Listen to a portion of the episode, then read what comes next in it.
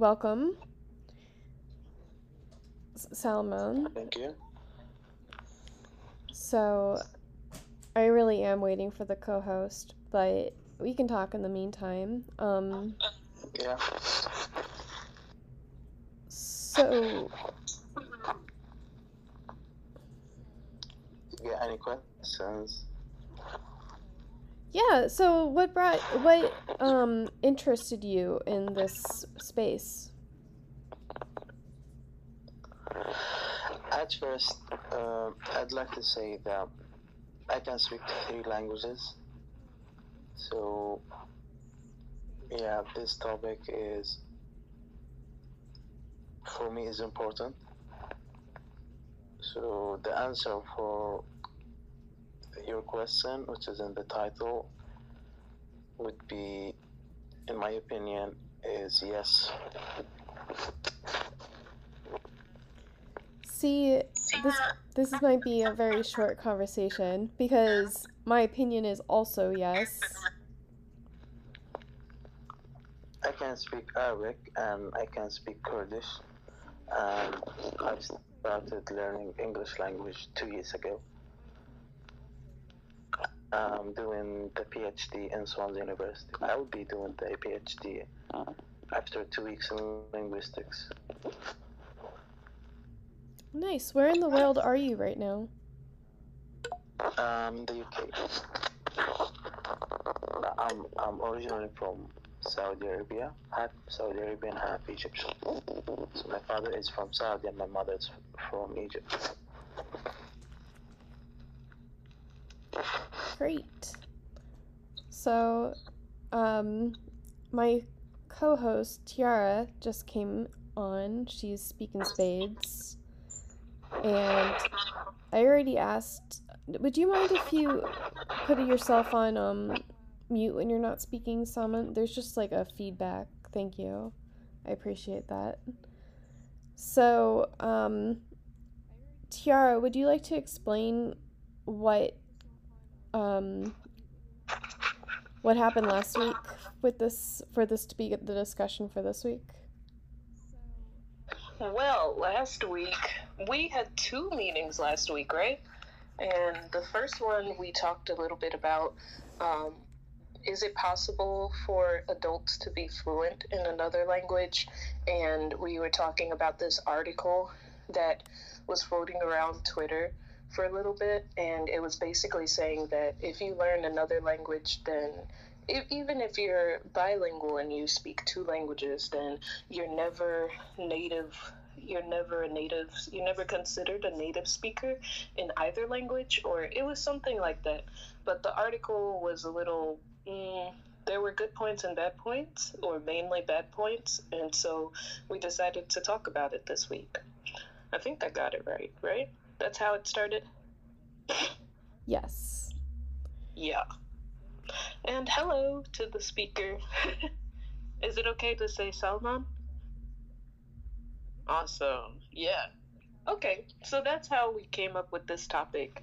And my name is Tiara. I'm the creator of Speak in Spades. My picture doesn't look like two people talking. Um, I promise it's a little different. but this is my uh, profile for the brand that I started recently. So, Amy, did you already introduce yourself? Not really. We basically just went through the entire topic without you.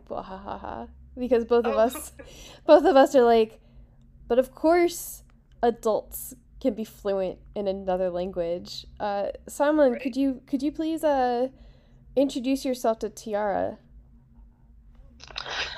Uh, yeah, my name is Salman. I can speak uh, three languages. Uh, I'm doing the P- I'm doing the PhD in linguistics in Swansea University in the UK. Um, half Saudi Arabian, half Egyptian.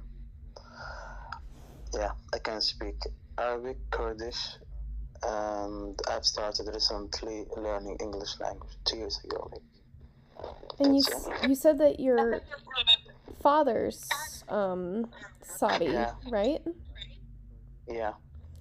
So, did you speak mostly Arabic when you were a child? Yep. That's really interesting. And you're a PhD student in linguistics. What uh, field or what's your special topic, if you don't mind? Yeah, I will. Can you hear me? I Yeah, will start. I can hear you. I will start the PhD like within two weeks from now. It will be probably about the three languages Arabic and English and Kurdish. That's awesome. So when you, I'm guessing you have a master's then now, or are you just studying straight through to the PhD? I finished the MA in Swansea University, hmm the full, full time awesome. one year. Yeah. What have been some of your favorite courses in in college or university? The, um, the, the one that was about the CAT tools, Trados and Memsource, and advanced translation from Arabic into Kurdish, and the opposite, uh, foundation of translation and uh, interpretation. Yeah, that's it. And do you know what you want to do with your PhD when you finish? Are you going to consider being a professor, or what field are you most excited about? Uh, after the PhD, I would retire doing anything. Because I'm, I'm bit tired of studying. Yeah. By the way, I'm, I'm 25 years, so I never stopped studying since I was six years old. You're the same age as me. I didn't go to Really? school. Yeah, I didn't do a master's or PhD yet, but I'm considering doing a master's program, and a couple of them seem interesting. I was interested in uh, I was interested in documenting dying languages, uh, smaller languages where there's less than 500 native speakers. So it was really cool to do that kind of research and catch some languages and cultures before uh, one of the big 25 or big 50 take over. And so it's always interesting to see linguistics majors and minors come together.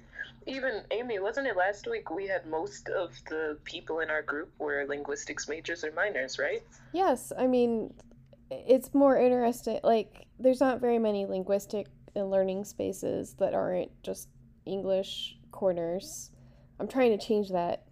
Um, welcome to the new people in the room. Uh, we this room was vaguely about there was a there was a tweet last week about how if you even if you're a native speaker, if you speak more than one language, you will never have like the depth or breadth of vocabulary as a native single monolingual speaker. And uh, it was a conversation that went a little overboard so we, we decided to just push that punt that off to this week so um, everyone's welcome to request the mic and come up here and tell us about yourselves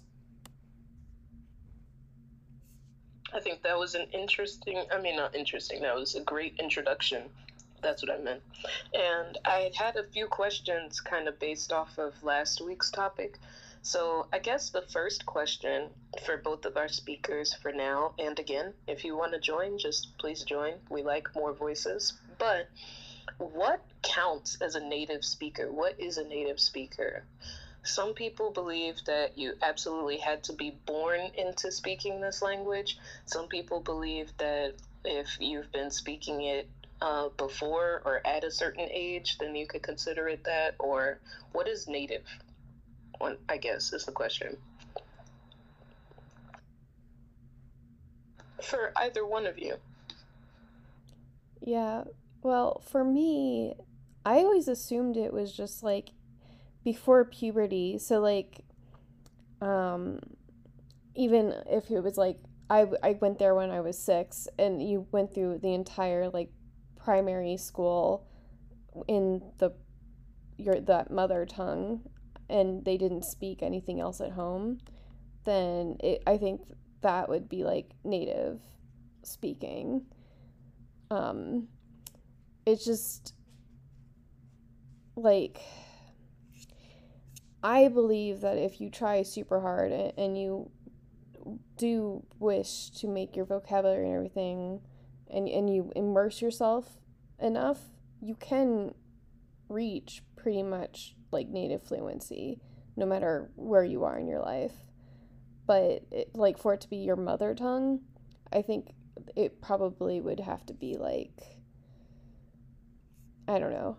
I wouldn't want to put any any um I don't want to discourage anybody, right? So it, it depends on your own um your own comfort with it because people can like it's in my experience like uh if your parents speak the language they never teach you how to speak it you can listen understand everything you just can't speak it. And that's an interesting phenomenon too. Yeah and i think you bring up a really good point uh, i guess even to make my question more clear you brought up the mother tongue too.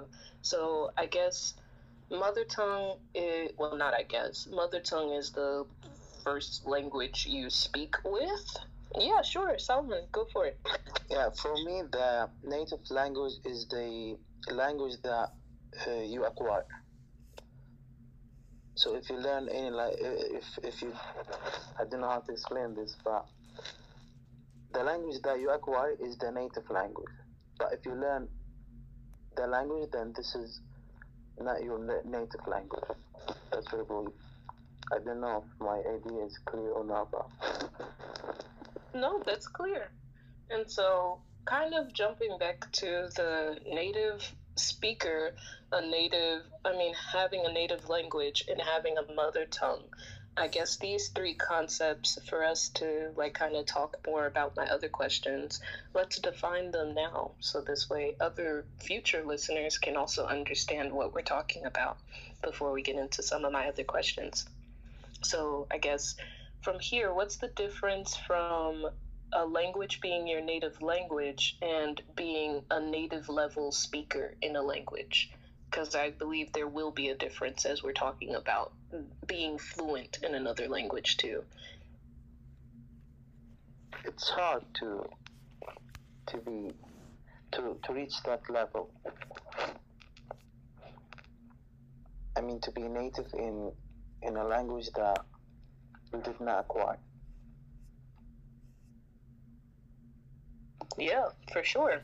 That's, you know, a lot of things that I want to address in this uh, talk are related to what does fluent mean?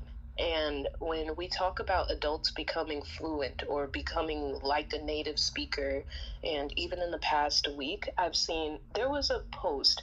There was a person who I really loved the post. It was talking about how they didn't really care about being A2 or B2 or C1 or C2 because the labels kind of uh, don't tell you as much about what you're capable of doing.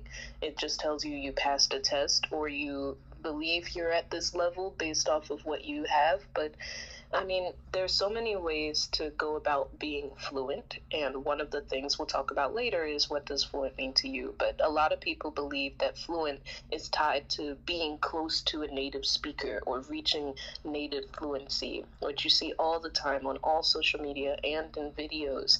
And so I just wanted to talk a little bit about that and what are your thoughts on, you know, how do you, what's the difference between being a native speaker and reaching native fluency and how hard is it and what are some steps people can take to reach this big goal if it is possible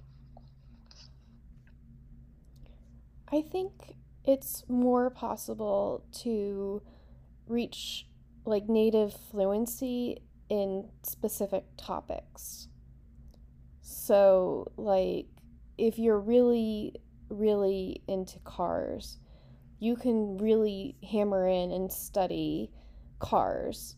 And and if you learn all the vocabulary and, and you know like all of the memes and like everything about cars, you can talk at, at a native level about cars. And, and cars is just one example, but it's it's just like I believe there'll be gaps where even native speakers like I don't have a scientific background. So if I'm talking to someone like a neurosurgeon and they say some things, I'll be like, I don't know what you're talking about. And that's totally fine.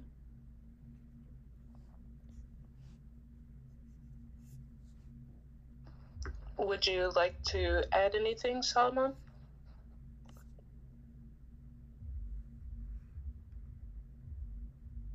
Or if not, then that's okay.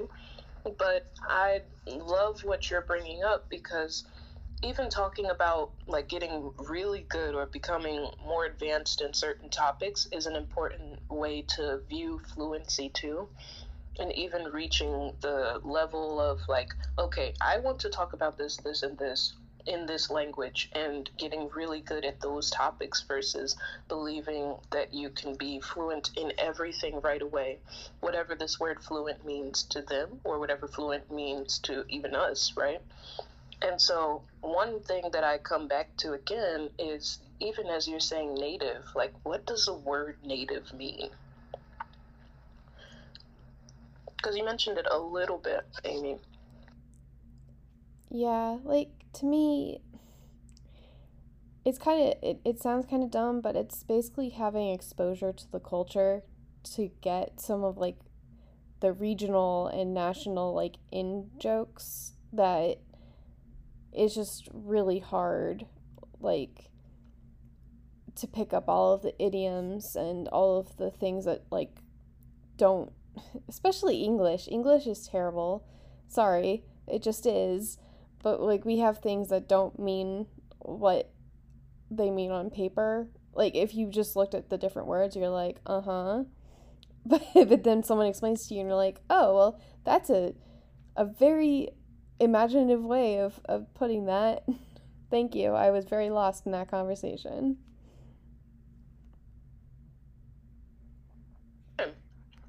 Okay.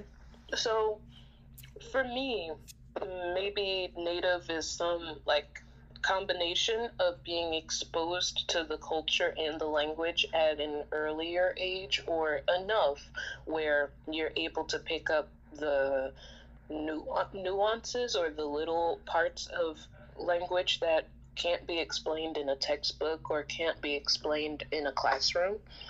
And native can also mean something that is hmm, something that becomes like second nature to you. And I guess like these two meanings together can make this concept of native. A lot of people want to reach a point where they don't have to think about the grammar being right or wrong, or they don't have to think about the words they want to use to express themselves right away. And they believe that it's connected with this word native fluency. And I guess it's really cool for us to talk about becoming fluent in another language because we almost can't talk about the word fluent unless we address this issue of what is being a native level speaker. Because I saw it a lot in the past couple of weeks on language Twitter too. And so, I mean, if you have anything to add, Solomon, please go ahead because my next question is going to be different. For me, being native does not mean uh, fluency in the language because uh, two weeks ago I had a pre course in advanced uh, grammar, and I noticed that uh, most of the students are native speakers. So they were studying grammar, though they were English speakers. So fluency uh, uh, does not mean that you have to be native speaker. And that is so perfect for what my next question is. So, what are the differences between reaching native fluency, and I'm just going to use it for now? What's the difference between using, I mean, being native fluent and being fluent in another language? What do we think these two concepts mean for us as language learners? Can you, can you repeat the question? Mm-hmm. So, a lot of people want to reach native fluency, but what do you think the difference would be between native fluency and fluency? So, just without the native part, I guess. Fluency is when you're aware of all the elements of the language. grammar, pronunciation, uh, phonology, and uh, yeah. But being native does not is not uh, is not equal to fluency. That's what he. Yeah. So like, native is really just like you're kind of born into it, but I do still believe that if you're like, you know, below five or six, it's still possible for you to be at a native, like, consider yourself to be a native speaker because you're already, um, like, you're learning language for the first time still. So it, it's interesting to me because it it's something a little bit individual because I'm not going to tell someone that moved to a different country at 3 years old that they're not a native speaker of, you know, of that country because they've been speaking it since they were 3. So if they feel like they're native, then they're native. And you know, this kind of comes with one of the topics me and Amy discussed before with connecting language and culture. Because as she's saying, like, even if the speaker grew up with it starting from three and might not be able to speak it, if they claim that they are native, like, this is one of those issues where culture and language can't be separated. And I also believe that the person themselves might also feel more attached to the culture and their experiences being surrounded by the language a little bit more than being considered a native speaker. They could be a native listener. They're even the skills that Salman addressed too, like being fluent means like being able to um, understand the phonology, the syntax, the uh, just in general, the morphology, different parts of language as a whole, and being able to connect those in order to understand what other people are communicating right? But fluency even has different layers between the big four that we study as adults for listening, reading, writing, and speaking. So a lot of people think about native fluency as being able to speak, but there are other skills that we have to build, and maybe some people are more passive they have more passive skills like the reading or listening and those two things might make them feel comfortable to say that they're fluent in this way versus the people who are more active or have more of an output fluency too which i mean of course you would need a little bit of the other two if you focus on one set. But for example a lot of people who take exams that i mean language exams they might not need to focus as much on the speaking or writing part of it. I know for the Korean exam, at certain levels, you don't have to do a writing section or you don't have to get tested on speaking. You just, I think even for the highest level exam, you don't work on, you don't get tested on the speaking part at all. You focus on the other three. So if a person is taking that exam and they're able to pass, they've reached some level of fluency, even if they've never spoken a word. And it's just really cool because this word fluent shouldn't be separated for each skill. Is that something that we can agree with? Like it should be separated to reading fluency, writing fluency, speaking fluency. What's the fourth one? Listening fluency? What do you think about that? Or what other ways can we express being fluent in another language?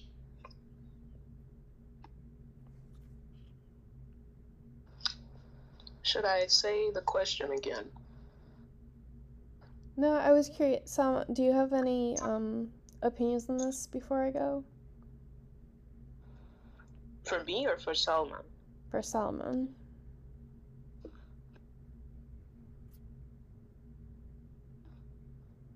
Okay, we got a peace sign, so yeah. Do you want to add any? Do you want to talk first, Salman? No, go ahead. Okay, okay. we didn't know what the peace sign was. okay. He's, peace. I have nothing to add. Okay, so sorry if you feel like we're grilling you. It's just that we always get very excited if someone wants to come. Um, anybody in the audience that wants to request, we can also accommodate that.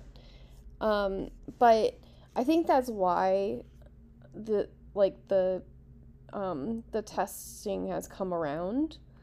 I think it's fair as an adult if you don't have like if it's not required for your job or like if you just like it's okay to be stronger in a certain area if you like it more.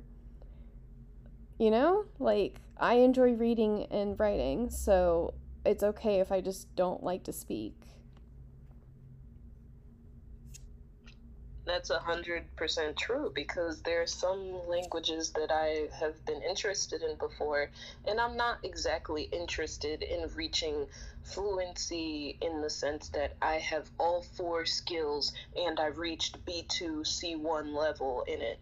I love French, and I, I mean, actually, I have a love hate relationship with French because um, I also learned my first experiences with learning French were from being in a high school with a bunch of people from Haiti, and so I spoke Creole and they have a lot of similarities to French. And so when I started learning French later on in life, because I I really liked French music at that time, and I couldn't understand some of the sound changes and some of the differences and similarities between Haitian Creole and French. But I love listening to the music, so I don't mind spending hours translating a song and trying to sing it out loud or, you know, I like the listening and studying aspect of French. Can I speak it? Maybe not, but maybe the person I'm speaking to can't sing the 100 songs I spent five years studying, you know? So, do I lose the right to say that I'm fluent? In that way. Like I could say, hey, you know, I understand songs and I I understand some of the concepts of grammar because of my studying, but I might not be able to communicate with yeah, what up, voice message, but That's I can send text messages just fine because of this experience. Or I'm okay with doing some Where's writing Salmon at? exercises. Ooh, yep. Salmon, what's Hello. good, dude? Yeah, bro, how you doing? Oh, oh my god. Sorry. Sorry, I was so nervous. I was just like, salmon. I, I ate eggs for breakfast. I, I called you Salmon, so I was like, Sorry, is should I re should I let him back up as speaker or um I I'm just sorry. Hello. Guys, sorry about. He's my friend. okay. Yeah, that's great. That's Sorry, great. he came in a little bit loud. I'm s- I'm sorry. You know what? If he's excited to be here, then that's a great thing. I was just thrown off because salmon. I was like, what? How does he know what I want for dinner? I didn't think it was you. Yeah. Sorry, I like there's usually a, a little bit of a um courtesy like don't speak until you're spoken to. It's yeah, sorry. Um yeah. so No worries. So, do you think that when it comes to learning a new language, age is matter? Like when you learn a new language in early ages, is easier than you know when you reach 18 and 19, 20s. Hmm. So What this is getting yeah, this is getting closer to the main question for today. And I mean, in my personal opinion, I think that it gives you a head start. It doesn't guarantee that you'll be fluent in the future or like it doesn't give you a hundred percent of an advantage um, to an adult because again there's different ways that adults learn and there's different ways that children learn. Some people believe that the passive learning is what makes the younger uh, makes younger people able to learn a language faster than adults but it also just depends on the motivation and a lot of the research that I've looked into when it comes to this topic, they're related to okay, putting this kid in an environment that's completely surrounded by another language. And it's possible if you're surrounded by that even as an adult because your motivation to be surrounded by another language and not understand anything will force you to reach a level of fluency that you probably wouldn't have had if you were younger like maybe teenage level and in the same situation and you had a smartphone you know yeah sure Go for it. Yeah, uh, I read in a book that uh, a child is is uh, is uh, brain is more like a sponge that pulls everything, but when he grows up, then he loses this ability. The book was about uh, you know language acquisition, so that's why I asked my question. So Yes. So I know exactly what you're talking. Mhm. Oh yeah, sure, Amy, go for it. So, about a decade ago, that was the prevailing theory was that after puberty, like your the hormones make everything in your brain more permanent and your brain has fully formed and so you cannot actually learn languages as effectively and therefore you can never actually be fluent because you're an adult. But there have been studies since then and they're like, no, actually adults can be fluent. It's just that we do not have the time that children have to devote to language learning.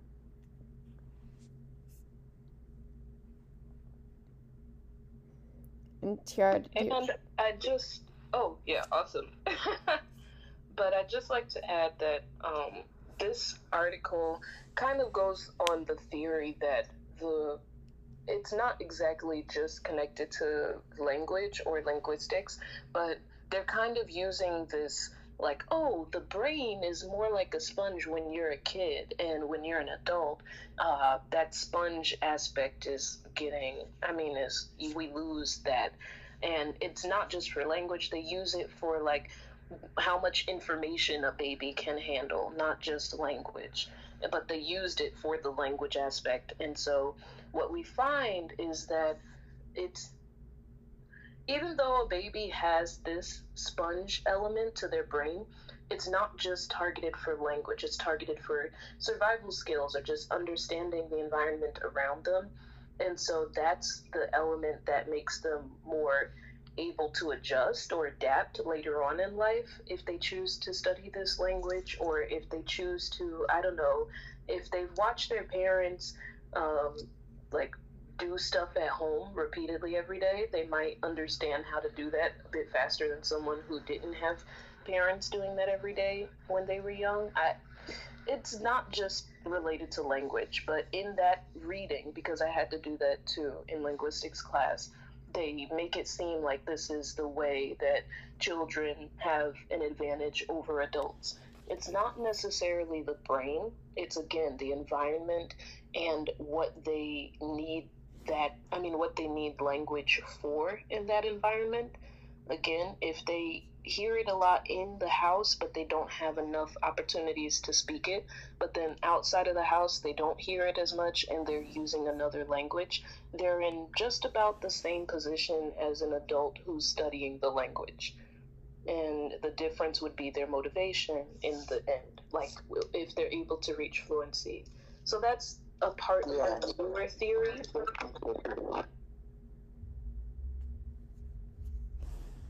Could you Yeah, go for it.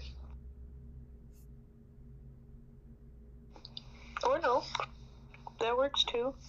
You know, but yeah, so that's a part of the newer theory, and also just in my personal opinion, all of the articles that I've read from college or university. Hopefully, they've changed and they've updated it because more people have done theses on this kind of topic. But again, for language and reaching fluency, it's based on environment and practice and motivation. Those three things together tend to tell what level of fluency, if we are going by levels, or like how much of a language a person can absorb at any age uh, kids don't think about the motivation aspect, but they have one in the sense that if they really want an apple, or if they really want to go to the bathroom, or later on in life, if they need to express themselves between the ages of zero to five to another adult, then they, that's when that need to use the skills that they've been exposed to come to light, and that's how they're able to solidify what they've been exposed to. Um, so there's that aspect of it's not about the brain being a sponge, but some linguists truly believe that that aspect alone is what separates kids from adults. It's just not true. It's a lot more of a social aspect to language as- acquisition than just, oh, I heard it and now I can speak it, because it takes practice.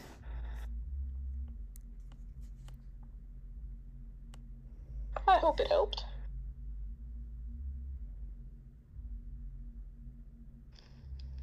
Yeah, you're right. I mean, you're doing pretty well. You you've only been learning English for two years. What? For, Wait a second, really? Yeah. What? So in the university, we, we didn't use English. All my doctors are um, either Arabic or Kurdish. One more time? Uh, my teachers in the university hmm are either Arabic speakers or Kurdish speakers. So the language we use is not English. even though you're in the UK studying. Yeah, Arabic department, uh, we have Kurdish department. Insane. Well, I learn something new every day. Incredible. Yeah. But for me, I would say English language is the easiest language compared to Arabic or Kurdish. What helped me a lot to learn Kurdish language was not motivation, but is the relationship that I had with a Kurdish girl. So yeah, after like a period of time of speaking Kurdish, I found myself I can I can speak Kurdish. I wouldn't say that I'm fluent like in speaking Kurdish, but yeah, I can survive. My Kurdish language is very good, not excellent, but very good. And I would believe that there is such a thing as survival fluency. Like, I could get by. And that kind of goes into my theory that, well, not my theory, other people have this theory too, but there is a need to separate what fluency means based on this motivation that I talk about a lot. So basically, motivation is like what skills do I need to build to communicate and or understand my environment in this situation. So survival fluency, I would like to claim that I have that for Korean, for example, because I'm in Korea and if I need to do certain things on my own, I can. And those survival skills are things that, you know, other speakers might believe that I speak well enough. Like they wouldn't think, oh, well, she needs a lot of help. Like I could do it on my own in a lot of situations. But am I able to have a social conversation for two hours about the economy and politics? Maybe not. Um, but there, there are levels to fluency. Like, I don't think that fluency is just one uh, set standard for did you reach it or not. I think it, it is kind of like Amy said, it's based on different topics that you've, uh, I mean, topics you're interested in or topics that you needed to build skills in. And so I would say that you have survival fluency, which is, you know, I don't know how you feel about that, but I mean, I have it, so if I have it, you have it. So I would say for me, like it's convenient when you can use someone else's um like their metrics for whatever fluency is, but I also am kind of burned out and I'm like I like I feel like sometimes it's a, an elitist thing, like trying to exclude someone else because they don't have that level of fluency or just like uh, like being a gatekeeper to fluency. I just don't appreciate that. But like for me, is like my level of fluency I'm okay with because I put in the effort that I can, and I'm gonna learn the things that I want to, and that'll just have to be good enough. If, if fluency means like perfect, then I don't think anyone can be perfect like in any language. Let's take uh, the IELTS exam uh, as uh, an example. I never heard of anyone who got 10 out of 10 in the IELTS, isn't it? I'm not sure about this, but I've heard that the native speakers they got 9 out of 10. in the IELTS. Yeah, I mean, there are people that spend like all like I'm pretty sure you could, but Following some techniques and yeah. Because the IELTS is more like a game. I don't know how, but especially the reading task. yeah, I think that's what the the original article was trying to get at that like someone that only speaks one language and then dives super deep like if they're an English major and they study the root of English or like whatever the native language is and they just become like super fluent. Someone that's been studying more than one language they just won't have like the depth and the breadth that so as someone that just really hammers into the one language. But i also don't think it's true because i don't like i don't know anybody that um that has that level of fluency that they're not also like they don't have the same level of, of native language if they have if they're multilingual like that It's basically separating the extreme nerds from the people who are just like, hey, I this is the only language I speak, and um, both of them taking the test. There's gonna be an obvious winner, right? but no. So again, one of the reasons why I like breaking down the word fluent is because of what both of you are touching at, and it's kind of the point of all of my questions from this talk so far. Basically, fluency isn't something that's out of reach. There are different layers to the word fluent. What does fluent mean to you? Which, you know, towards the very end of this talk, both of us will talk about our platforms, but, you know, my platform really kind of tackles this issue. There's different layers to this word fluency, and it shouldn't be scary it should almost, I mean, in the future, I hope it becomes one way to express your skills without it being I'm A2, I'm B1. Because again, it doesn't tell you as much about what you can do or what you have studied or where you would be able to show your strengths in a language as much as you can with the word fluent. And these days, the word fluent has become the end goal, right?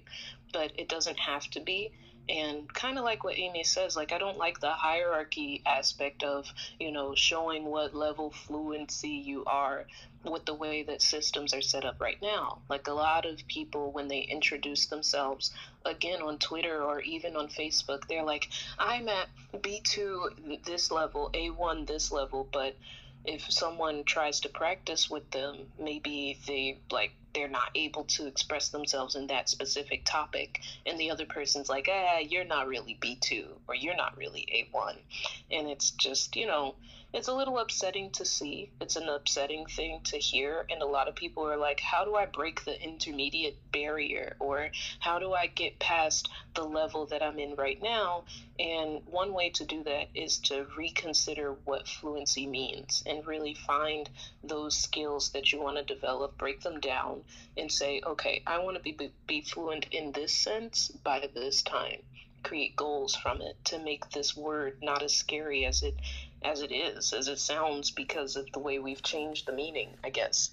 Just being able to reach a level of fluency, just keeping it broad without like different um I mean different branches in this big umbrella make it difficult for people to answer can adults become fluent in another language because people think of it as this impossible goal years down the line instead of something that you can reach with studying and patience in certain topics or if you do want to do everything then it's there's ways to get different levels of fluency in the process of reaching that ultimate goal years down the line. I don't know if it makes sense but for example like i said i have survival fluency in korean or i have maybe teaching fluency in Korean in the sense that I've been teaching in a classroom for three years and sometimes I was alone for 45 minutes. I have a co teacher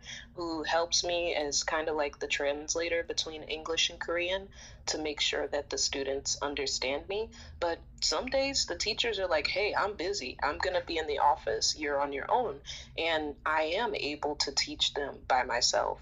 I can make PowerPoints. I can give them the rule, like give them commands in Korean. Or if they need certain things in the school, I understand. I can communicate with my co workers, like the principal, the vice principal, or just teachers in other subjects if they need anything from me. And I think that's fluency in a way. And so it tells a little bit more about myself and what I'm able to communicate. If instead of saying I'm an A2 Korean speaker, I can say I have teaching, I have teaching fluency, I have survival fluency, I have uh, going to the doctor's office fluency, I have making phone calls fluency. Like, I want it to be a less scary word, and I want it to be a word that's not considered like just I'm C1, C2 you know, I don't know if that makes sense. So, kind of off topic, but not really. Uh, Salman, what is your favorite ways to study? Uh, I would say engaging with people, talking with people, especially the native speakers. I'm a social person, so I have so many friends from the whole world. This helped me a lot. Because you know, every language in the world, so if you don't practice the language, then you lose it. This is the golden rule that, I, that I'm following. Use it or you're gonna lose it. Yes. Yeah. That's a shirt. Go for it, Amy. I was just going to say that there was actually a, a linguistics theory that extroverts learn languages quicker and better than non extroverts, but it just depends on like because I'm an introvert, so I'm like, no, that's not correct. But it's more like I extroverts are better at speaking. Introverts might be better at reading.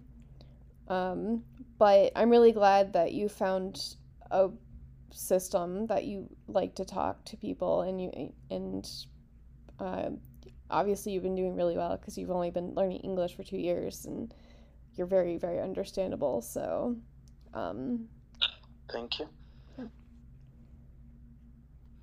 Yeah, I'd just like to say it's amazing to, like, I'm talking naturally and it seems you understand me, which, you know, two years is something that I keep thinking about. And I'm like, it's amazing. Maybe next week we can also talk about does Mm, does language learning get easier with each language you learn?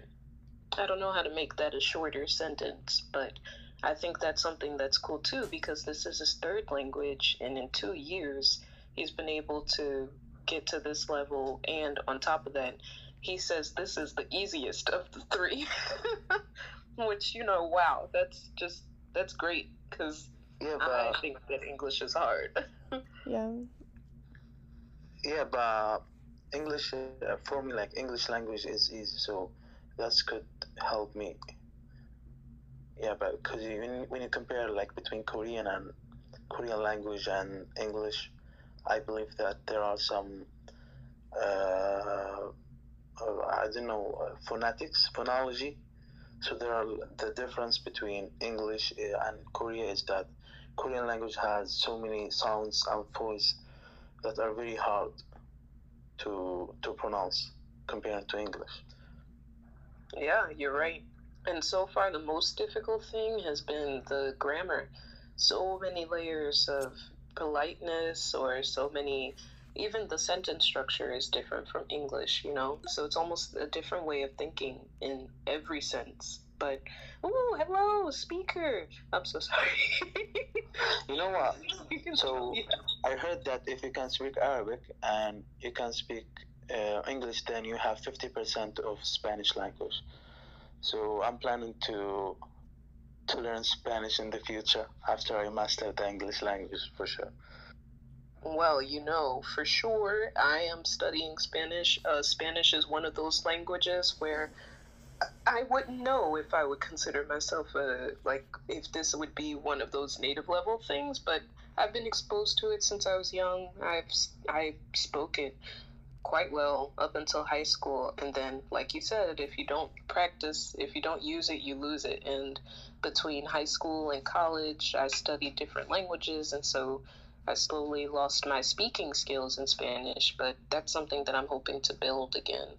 And so, well, not hoping to build, I've been working on it, and so far so good. But as far as listening or reading or even like watching movies, I watched a movie in Spanish with Korean subtitles, and I understood the Spanish movie.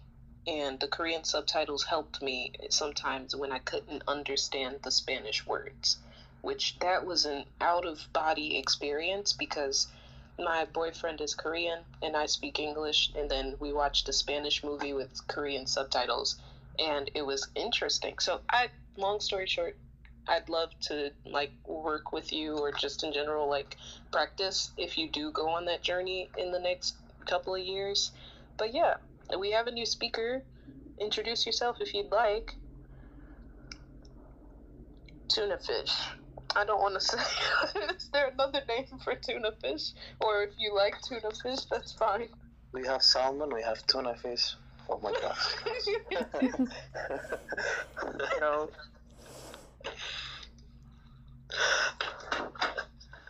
Nice to meet you. Nice to meet Yeah. you too. How we do? nice to meet you. What's your name? uh, real name? Whatever name you want. Uh, and I guess uh, tuna fish. Please call me Okay. tuna. Alrighty, I like it. Nice to meet you, tuna fish. Um, Nice your profile picture is a penguin. Yeah. this is one of the most interesting uh, speakers I've had in the past month. Thank you. In the browser, it says Maguro. yeah, maguro. In Japanese, maguro. ah, okay. But he wants to be tuna fish. They want to be tuna fish. Let them be tuna fish, please. Okay, tuna. Actually, okay. By the way, my name is is a Persian name. It means peace. Wow. I actually so have. half Saudi, yeah. half Egyptian. My name is Persian. That's a really nice name. See, I really, this is, well, going, like, we're off topic, but at the same time, this is a real story. Um, one of the names that it's, I know the meaning of it, but it sounds nice, is tuna. Like, it sounds nice. Like, wouldn't it be a nice name for either a baby or even for a pet? So I thought about naming my dog Tuna, and my dad laughed at me. Of course, I know what tuna means, but it's really interesting to see tuna fish here. So, on the one hand, it was like, wow, but I like saying the word tuna. Don't you? If you say it, it sounds nice. But okay, that's my weird fun fact that I'll probably put on my profile after this conversation. Yeah, I have a friend, a real life friend, whose name is Salman, and I always mess up his name too. For like two years, I called him Salmon, and he was like, finally, he was just like, um, that's not how you say my name. and so,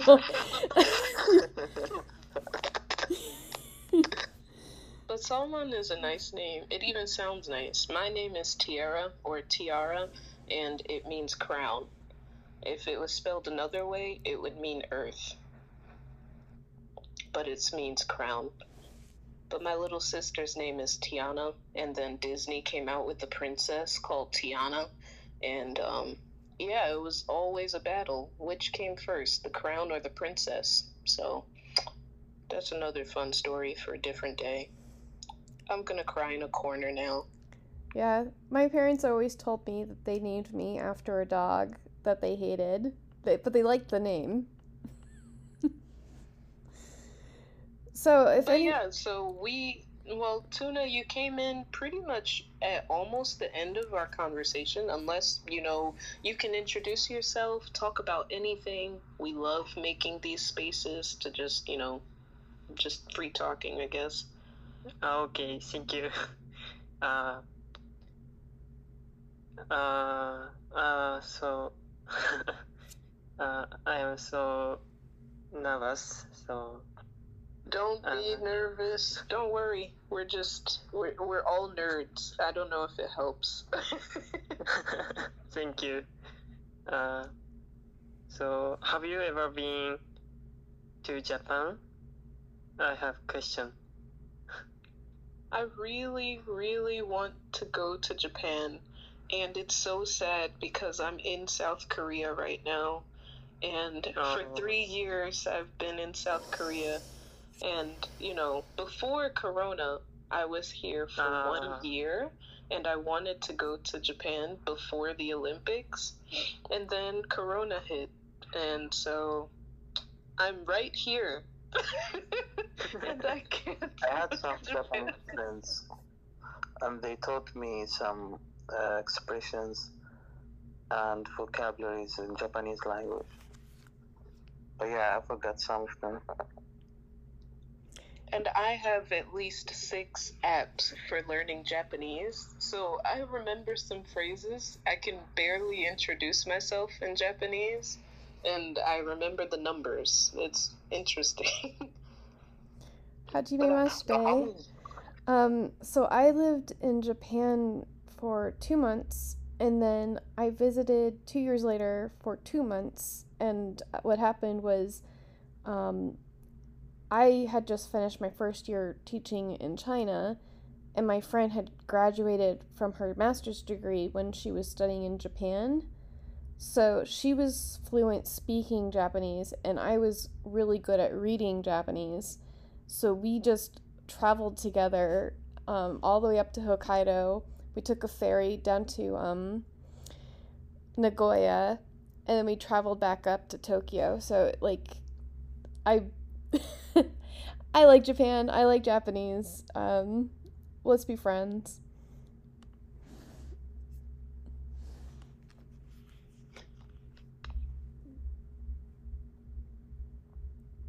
He's speechless. That's amazing. You lived my dream, Amy. I'm a little sad. but yeah, no, so it's really cool because I want to go to Japan and I'm right here, and hopefully I could go to Japan this summer. But if not, I will have to spend a lot of money on a plane ticket from America to Japan. You can every once in a while get them for like five hundred dollars round trip from DC. So th- the next time that's a thing, I'll let you know. Um, so Wow. we're about to end this space, but we do have we are going to do another space tomorrow in 11 hours that is an English conversation corner where we'll ask you questions and it'll be English conversation centric. So, Yeah, if you're interested in practicing English or if you just want to talk with us again, we usually have two Twitter spaces every week. Um, so the next space is in 11 hours, but if you can't make it, then next week around this time, we have another um, another Twitter space for a language learning question. So this talk is once a week for a question for linguistics or language learning or questions about like um, maybe language learning questions, just anything about the language topic. And then in the mornings in US time, but it's usually nighttime for me and you, Tuna. But at night, we have an English conversation that's just like we answer, we ask and answer questions, and it's perfect if you're practicing English or just want to talk about random stuff with random people. So I liked last week's conversation, so please join. What about what? Practicing speaking? Yeah, so Oh, Amy is amazing, and she had some questions. Like, just some of the questions are like get to know you questions, or would you rather questions, I guess. Or what's an example of one of the questions from last week, Amy? It's stuff like, um, would you rather. Oh, so what language do you like to listen to even if you don't understand the language?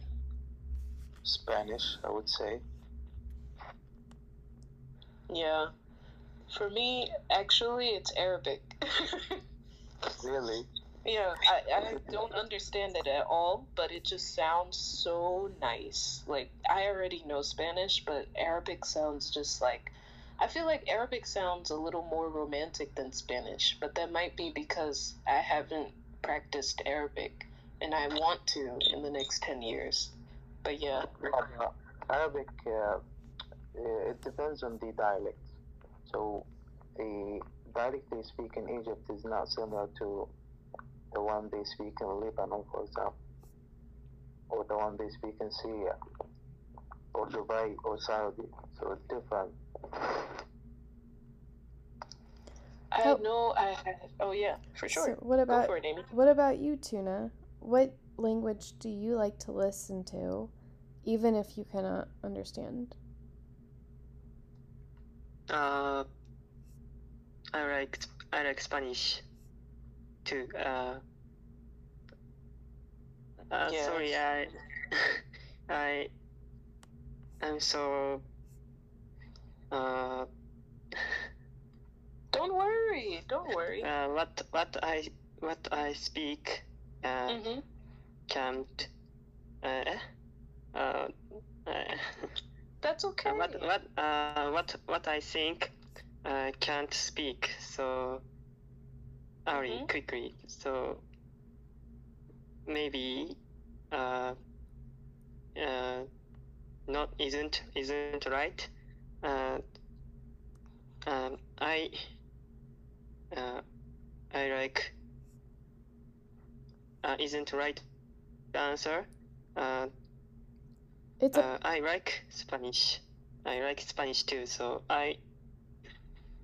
Uh, it is so Mhm. difficult. yeah, I would say something like I like to listen to Spanish. Yeah, that's a great way to do it. You can say, Nice. yeah, you could say even I like Spanish. I like, yeah, I like listening to Spanish. I like to listen to Spanish. But yeah, for this space, and especially for the English conversation space, me and Amy, we want to Thank make you. it an open, yeah, and we want it to be an open practice. And if you need corrections, you can say, correct me. If you just want to practice, then you can, we give you space to talk. So don't feel, don't feel too nervous. Sometimes I'm nervous too, so I don't want to keep saying, don't be nervous. Don't be too nervous because our goal is to create a space for you to practice. So, uh, hmm If you keep practicing, then you can only get better or at least feel more comfortable, right? So that's why we're here. Don't worry. Thank you for speaking because, you know, we like having speakers. It, I get lonely if there's no speakers. Amy knows this. Yes. So Tuna, did you want to um, reply to us? uh, reply us. Uh, sorry, I don't know. So, reply to us. Re- reply. Like, did you want to say something? Ah. Uh, so So would you like me to ask you the question again, and then you can answer the question again? ah okay okay uh I have a question. Okay. I have a, I have a question uh, for uh, so how how do you run so other other language. So you are you are so good good English speakers, and so uh so other other fo- uh, foreign people so try to learn other language. So how to how to do it? Uh, you are effective effectively. Sorry. No. No worries. Do you want to go first, Amy? Yes, actually, uh, we have we have a channel that we have our uh, previous Twitter Spaces on, and that was one of the topics that we went over. But basically, keep doing what you're doing. Just be on Twitter because um, reading like 250 characters at one time, it's not overwhelming. And then also maybe get onto TikTok or YouTube and try to find things with subtitles so that you can listen and then you can look at the subtitles and make sure that you understand or you know like listen to it once without subtitles and then go back listen to it with subtitles and then and then go back and do that and TikTok is good for that because it's not very long so it's okay to like listen to it over and over again and then with speaking um, you're very brave and I commend you um, I went into a, a Chinese space one time and I was like, they're definitely not going to ask me to speak. And then all of a sudden I heard like foreigner and does she understand? and then they, they invited me to speak and I was like, shit. and so I was like, like I don't speak, but I under I like I like how you how like I just pretty pretty much we're on the same level where like I'm I'm more of a reader of Chinese. I don't really speak it. So like every time I go into their space now, they're just like, "Who is she?" And then the the host is like, "Oh yeah, she just likes to listen. Don't worry about it." Yeah, so uh, for you, Tuna, I, it depends on what you want to do with English, or it depends on what you want to do with the new language. So, like Amy said, and I wonder, Amy, can you find that post for one of our conversations? I think it was our very first conversation, and we talked about how to study a new language, but I mean, another language. But um, just what I will say is if you want to practice speaking or if you, you want to get better at speaking, there are three ways that you can do it. One way is to kind of write down what you want to say and then practice reading it out loud to yourself and just get comfortable with uh, your reading speed or making sentences that you want to say. That's one method. Another method or another way is for you to talk with people like you're doing now. And yes, Salman, you have something to say? The fourth way is to have a girlfriend who speaks English. you, know, you know what? That is not helpful, and I'll tell you why. My boyfriend is Korean, and I am studying Korean, and he speaks to me in English. So this doesn't always work. yeah, but I.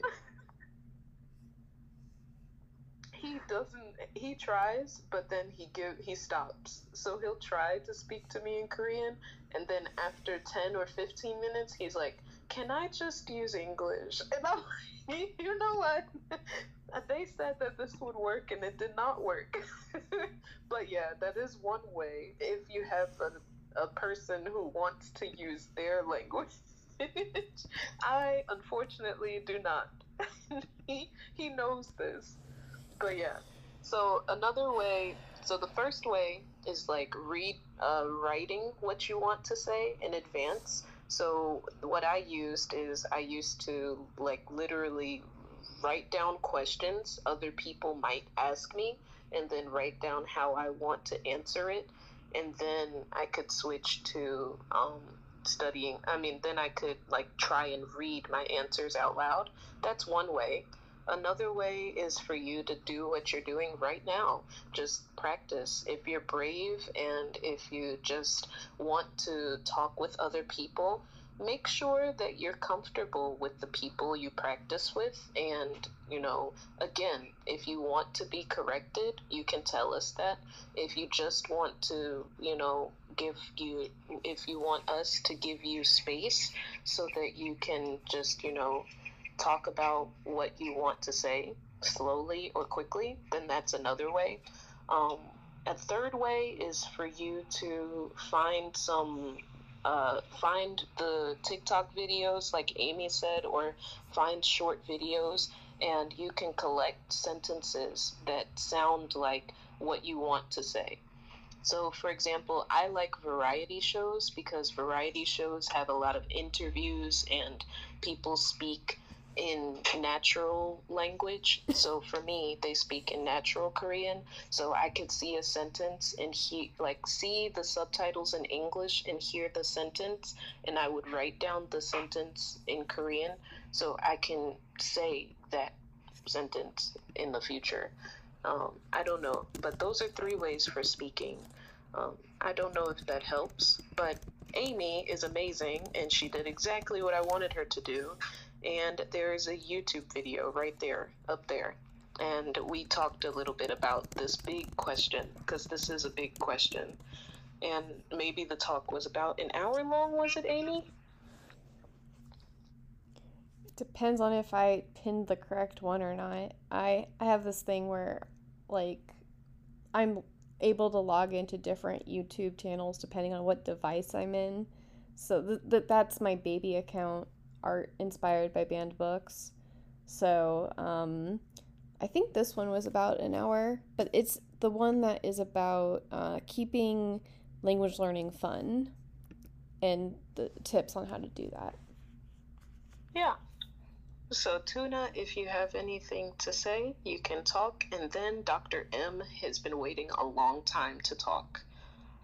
Thank you. Uh, Thank you so much. And uh, I, I think uh, I want to I want to do it.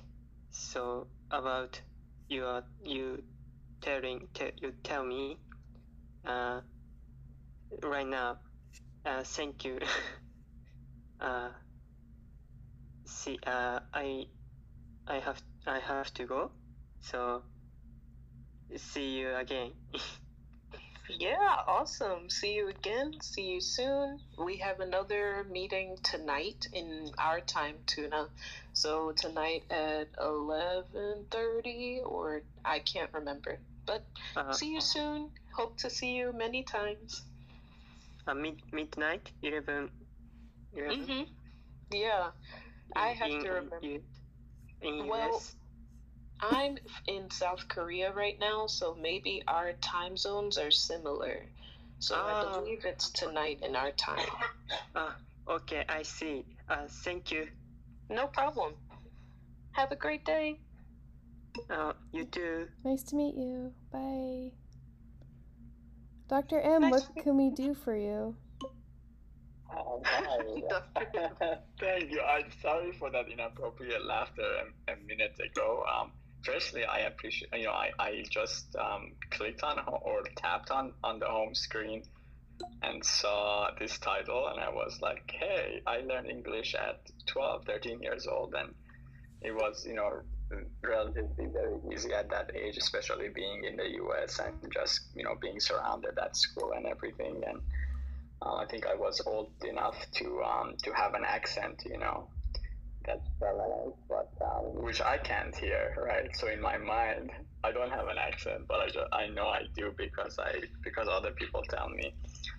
But um, I don't know, you know, I just popped in this space. I have no expertise in linguistics, but I appreciate that. Um, I'm sorry, what's the account name? Speak in Spades. I appreciate that um, that you speak slowly, you know, um, especially with the gentleman that was just here. So Um, yes. Um, uh, I really don't have anything to contribute. I probably should learn and listen or listen and learn from you guys. Totally fine. Uh, actually, you remind me of um, when I was in high school, the first time I went basically interstate. And like, I don't feel like I have an accent, but like me in Georgia, I'm like, wow, these people have a really thick accent, but like to them, I'm the one with the accent. So I think um, it's not a bad thing to have an accent. Right.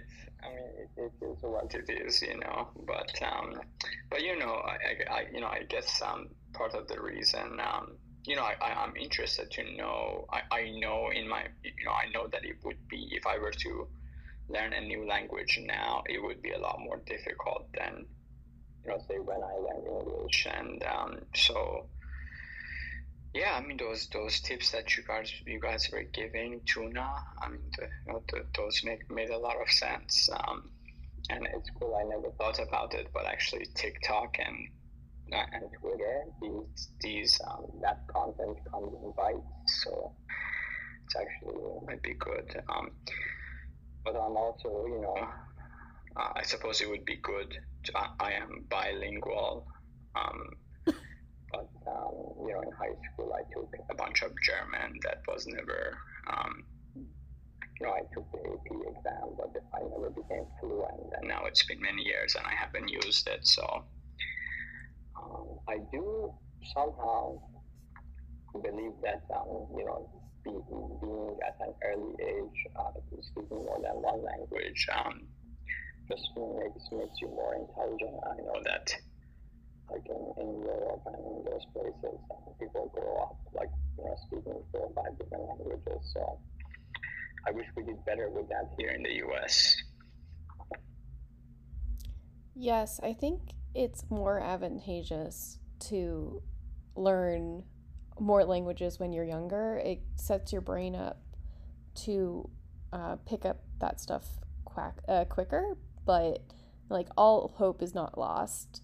Um, the what you said about if you picked up another language now, it would be more difficult now than when you first learned English. I think it depends on what language you decided to pick up because, uh, like, Spanish, for example, is very close to English, so it might not be as difficult. But if you wanted to like drink the the Chinese or the Japanese tea and and start doing that, then yes, it would probably be as difficult as learning English. Mostly because um, we don't have enough as t- we don't have as much time to dedicate to just language learning as as an adult. We have other things to worry about. Sure, yeah, but you know, I still, yeah, right. Um, I think, you know, if you are at any age really just forced to, in the sense of like having to live in a in a society that speaks a different language, and I mean that would kind of, you know, probably I don't know. I mean I'm not a linguist here. Um, you guys are, but I feel like you, would you would still learn it. You know, my mom learned English at starting at six years old, and she can speak. You know, she can ha- hold a conversation, but if it gets technical or um, if it gets to be too um, uh, elevated language wise, then she may not understand. But but I think you know, I guess I'm trying to say that um, it's you know if you're in the environment that probably. I mean, uh, to me, I don't know. You guys tell me if there is, you know, um, when I think about what is the quickest way or the most effective way to learn a new language is to be surrounded by it as in, in the in the environment is there i mean is there anything any anything that would beat that so like there's two ways to effectively learn a language one is to be in a very like calm environment something that makes you very relaxed so that you can absorb it and the other is to just be super stressed and, and, and like it, it's it's it's true though that like if if it's life or death, you're going to learn. But I would prefer to be in a very like calm, welcoming, friendly environment that puts my mind at ease and so basically the if you're if you want to communicate with people, do conversations and you'll get better. If you want to listen, go to TikTok and listen to topics that you like to listen to. And like TikTok. don't or like go go to YouTube and and find a video on a topic that you like. Um it's to me We're it's not sponsored, by the way. Come This on. is not a sponsorship. it's That's funny. Yeah. But it's like like as an adult, I want to learn things I want to learn. I'm not interested in learning topics I'm uninterested in learning. So the quickest way is to just learn things that you like to learn. Salman. yeah, so today we talked about very important things, but I would like to ask you, uh, what are the most uh, the personalities that each language learner has to have? For me, I would, for me, I would say the first thing is uh, self-confident. What do you think? Well, if you don't mind, Amy, this is exactly what my space is all about. It's your Wouldn't time say to so, Amy? shine. It is time for this blue uh, uh, profile picture to do its magic. But basically, I think that the key personality traits for a language learner are people who are open minded. They have to pretty much learn, like, they have to be they have to have this self development personality. Like, they can't treat language learning as something that's separate from their lifestyle, or like, it's really not encouraged to treat it as something that's considered a chore or something that's considered, I only learned this in this situation. Some of the best ways to become, like, to reach language goals is for us to include it in our lifestyle or find ways to make it a part of our like everyday habits, I guess. And not making it like a chore, like doing things that you don't like. Like Amy said, it's doing things that are interesting to you. No, not every topic will be something that's like, oh, I'm 100% interested in it. Let's say if you need it for an exam or if you're doing it for college or for reasons like that but the activities that you do or the way that you uh, pick up information, those things you have complete control over. And a lot of people think that they have to go to the same systems that they had when the teacher gave them assignments or when the teacher gave them group projects. But there's so many resources out there, and the best advice to give or the best personality trait that a person should have to learn a language is to treat it like it's a part of their life journey. So I don't know a specific word for this, but what I would say is like self reflective. Because every step is about like understanding what you learned, understanding what you need to work on, and then from there, understanding how you want to study and understanding what the end goal is for each of these um, study sessions. You know, it's a lot of reflecting. And a lot of people might think that, you know, if you're building your speaking skills, yeah, you'll need confidence. But if you're doing the work behind the scenes, what you'll need is more of this, like, being able to hold yourself accountable. And all of these things could kind of be summed up in being self reflective, I guess. Um, so a lot of times we don't like looking at the, the mistakes we made or we don't like looking at our weaknesses. We really love focusing on our strengths or just basically jumping into things without being prepared sometimes. But every step is like, okay, I did this. How do I feel about it? What did I do well? What did I not do well? And some of the best language learners have different ways to do that. It's not always a consistent way to check their progress. Some people can do it. I personally cannot. I have so many notebooks that I start and I'm like, okay, I'm going to write in this every day, and it never works. But if I have four or five systems for checking my progress, sometimes I use my phone, sometimes I use my friend, sometimes I do use a notebook, and other times I do a video recording or I do an Instagram story to hold myself accountable. And my website in general deals with language learning styles and also the fluency thing that I mentioned, which is that there's different levels to fluency. There's exam fluency, business fluency, conversational fluency, foundational fluency, just having a foundation in the grammar basics or vocab basics. And so, my website, there's some personality quizzes, and the whole reference of my website for Speak in Spades is like dealing with the card suits. So, there's four personality traits, I mean, four language learning styles that you could get as a result.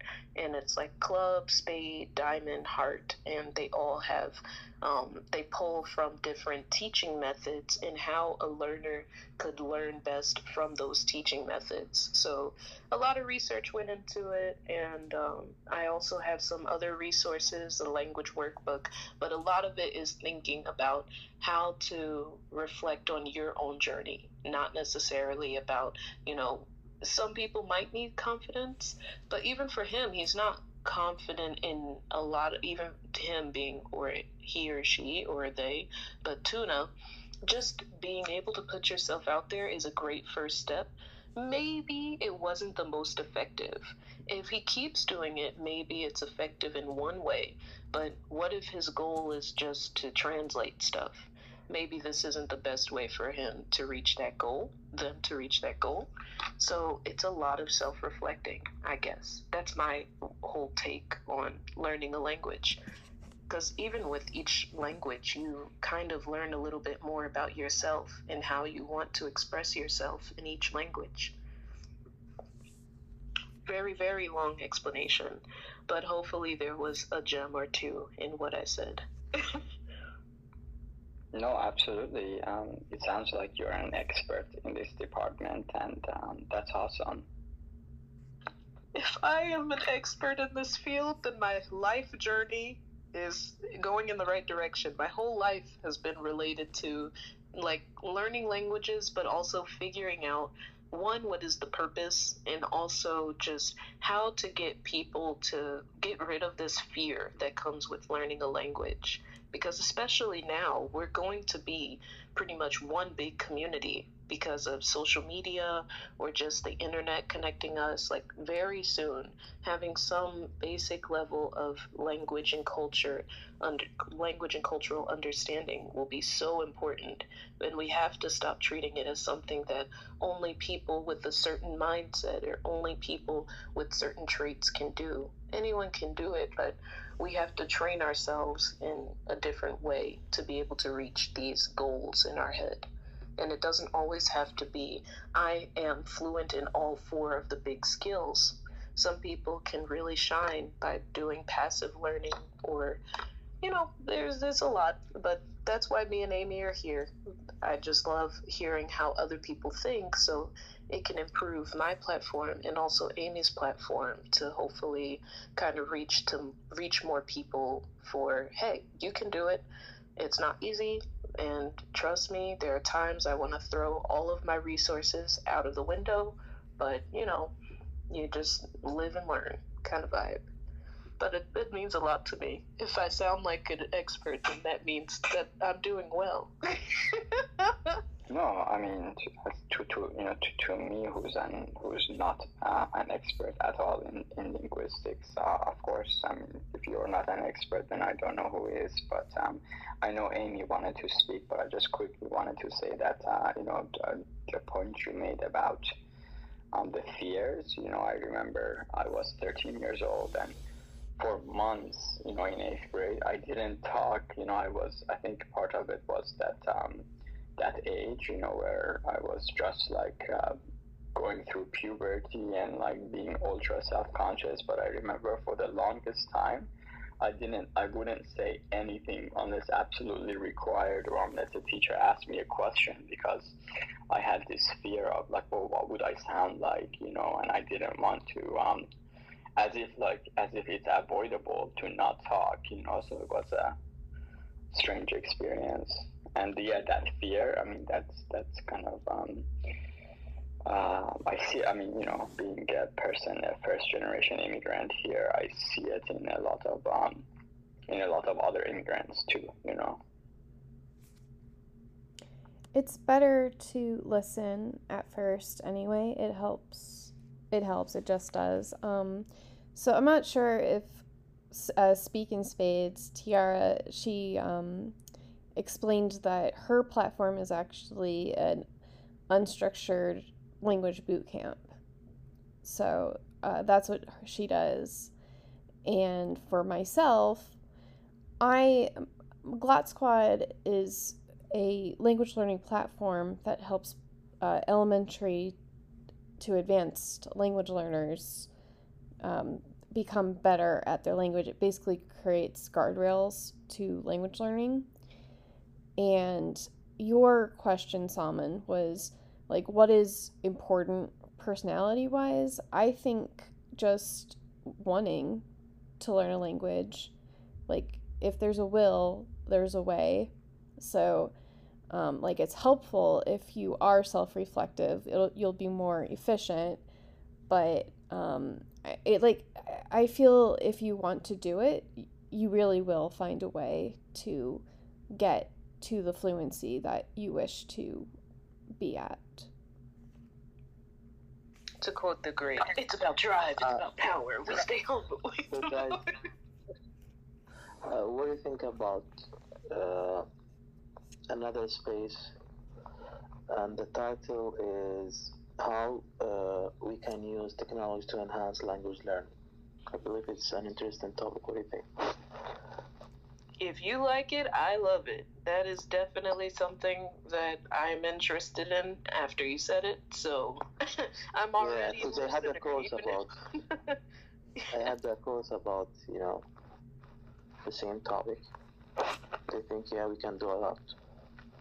I've written two reports about technologies that could improve your learning journey. Um, Salman, I think I think that's um, that's amazing. There is um, quite quite a bit of technology that, that does help with that, including uh, Amy and um, and Speak in Spades platforms. Um, you know, um, uh, but um, definitely to not use. I mean, to not use technology would be a disadvantage just because. Um, just because it makes it so much easier. You know, my uh, my nieces uh, all of a sudden started texting to my my parents in Farsi, you know, my native language, and and I, I, I learned that oh wow they're they're using Google Translate, you know, to just like translate what she types back to them, you know, in Google Translate, and then also typing what they want to tell her in Google Translate, and then just copy pasting it into the, into a text message and um, that was impressive. Yeah, Google, yeah, but I was not talking about Google Translation. For so sure, Ami, of course, yeah. Yeah, Ami mentioned uh, TikTok as uh, a mean to improve the the listening skill. So this is an example of a good use of technology to enhance language learning.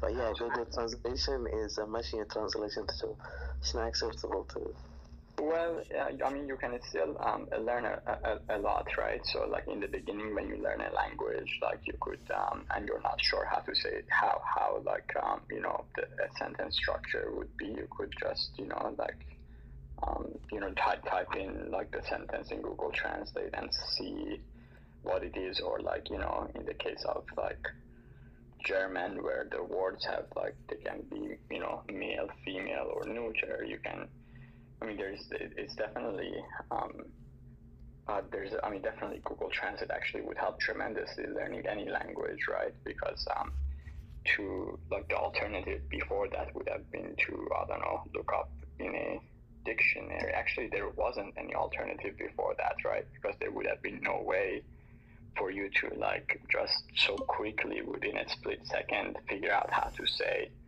I'm going to get McDonald's like in a different language. Whereas now you can you can do it so you know so um but yeah uh, but you're right. I mean this wasn't what um the, these ladies were talking about. But um, uh, I just uh, quick. I know I know it's the very beginning of this conversation. I didn't want to just be rude and pop off the room, so I wanted to quickly say uh, uh, goodbye to you folks, and then hopefully I'll catch you again. It's 11:05 p.m. and I have to get an early start. So thank you and nice and nice to meet you and nice to meet you, Salman and.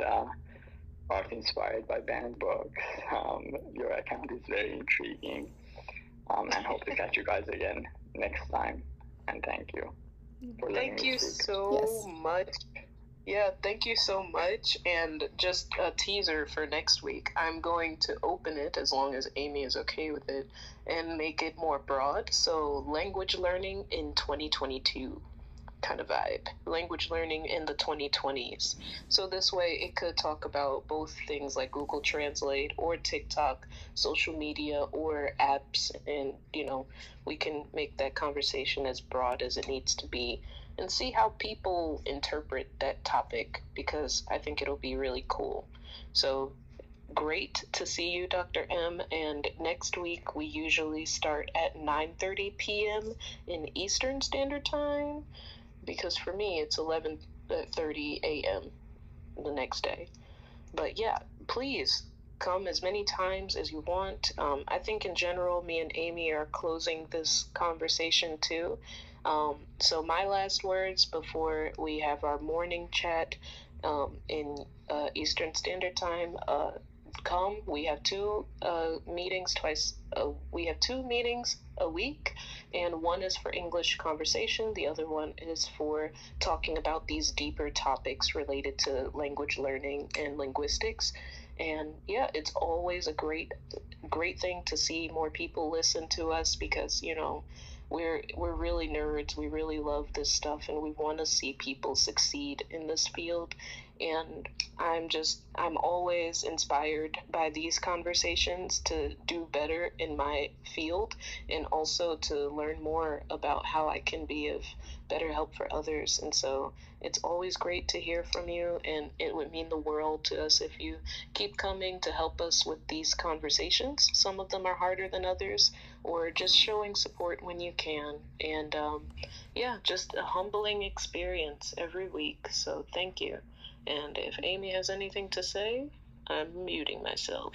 Yes, I actually have a specific, maybe it should be offline question, but are you hosting the space tomorrow or am I? Ah, you are the hosting professional, and I am the co hosting professional. I am the moral support. Okay, okay. That sounds good. And um yeah, you had promised me a different that you made me promise that next week would be a different topic, but I am 100% okay with changing the topic.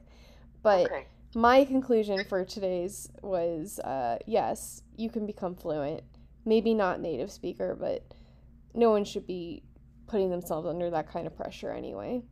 So, have a good night and uh, wave to everybody in the room, and we will um, close the space. Have a good night.